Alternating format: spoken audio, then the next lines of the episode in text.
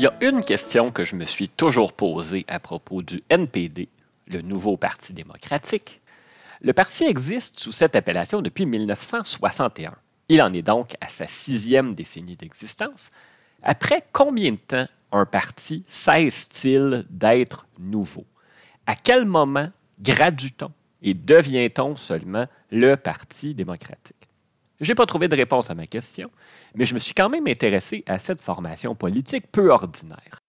L'objectif d'un parti normalement constitué, c'est de prendre le pouvoir, et ceux qui n'y parviennent pas finissent généralement par s'éteindre.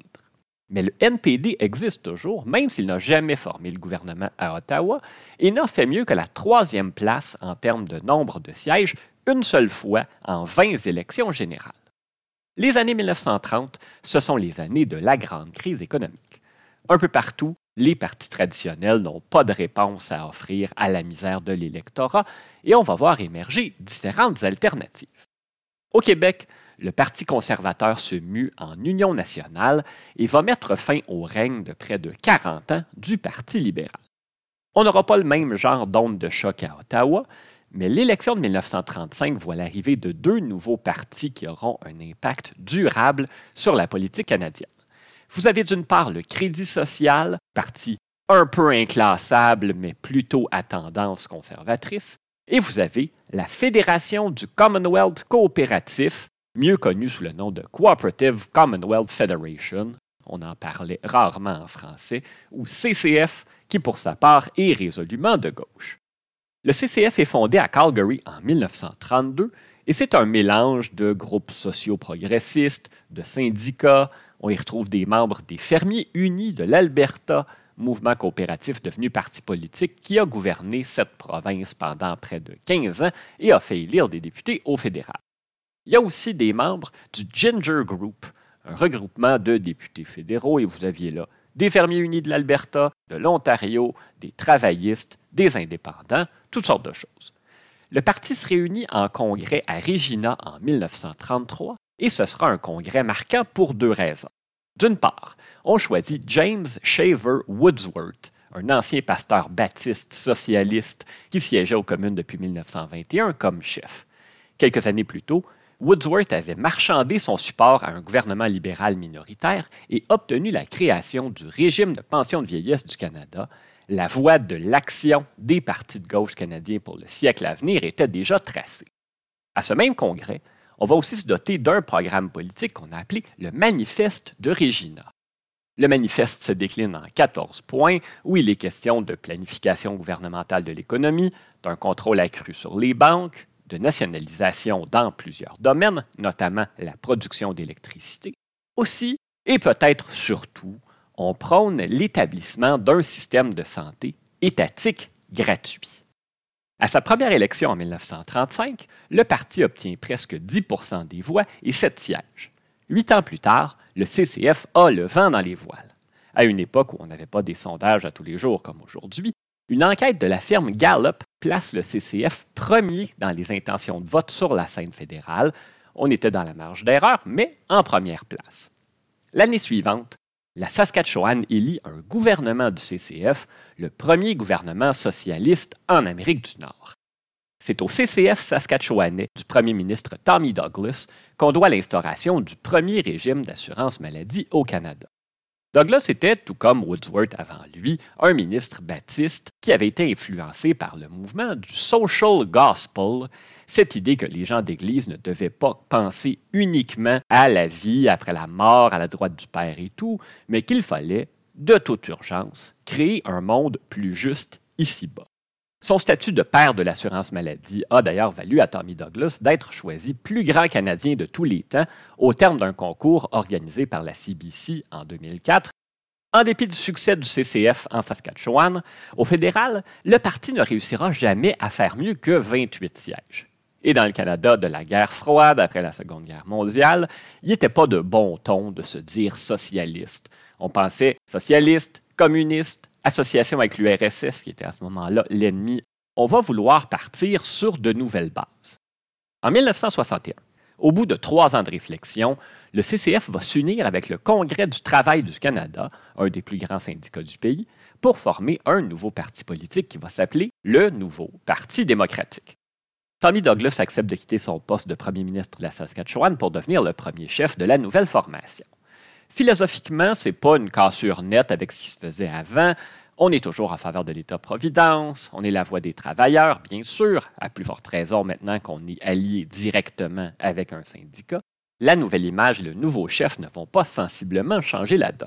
À sa première élection, le NPD obtient 19 sièges, terminant derrière les conservateurs, les libéraux et le Crédit social qui a connu une percée historique en 1962, surtout au Québec. Quand on regarde les résultats du NPD d'une élection à l'autre, c'est très stable, ça monte un peu, ça baisse un peu, et on constate aussi que le parti a, tout au long de son histoire, été victime de notre système électoral, obtenant presque toujours moitié moins de sièges que si on avait eu un mode de scrutin proportionnel. Je vous donne un exemple. En 1979, Joe Clark est élu à la tête d'un gouvernement minoritaire conservateur. Le NPD obtient le meilleur score de son histoire avec 18% des voix. Ça rapporte 26 sièges donc 9% du total.